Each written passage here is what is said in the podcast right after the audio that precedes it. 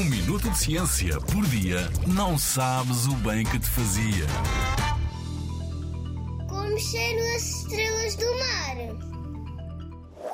Para nós seres humanos, que utilizamos o nariz para detectar o cheiro de um bolo de banana saído do forno ou de umas couves de Bruxelas acabadas de cozer, pode parecer estranho utilizar outra parte do corpo para cheirar a comida. Mas as estrelas do mar não têm nariz, por isso cheiram com os pés. As estrelas do mar, tal como os pepinos do mar, os ouriços do mar, as bolachas do mar, os ofiorídeos e os crinoides, são equinodermos. O termo equinodermo vem do grego e significa pele espinhosa. Estes animais apresentam geralmente o corpo coberto de espinhos duros, que servem de proteção contra predadores.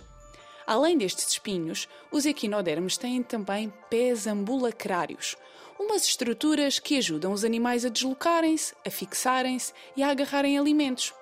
E sim, são os pés ambulacrários das estrelas do mar que cheiram e saboreiam a água em seu redor e fornecem informações sobre como chegar até à comida ou por onde ir para fugir de predadores.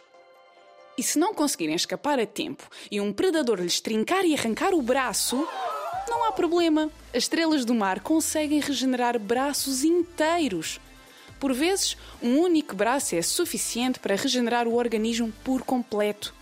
Não têm cérebro e os seus pequenos olhos, localizados na ponta de cada braço, apenas detectam a presença ou a ausência de luz.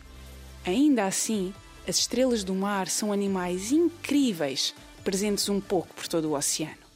Na Rádio ZigZag, há ciência viva, porque a ciência é para todos.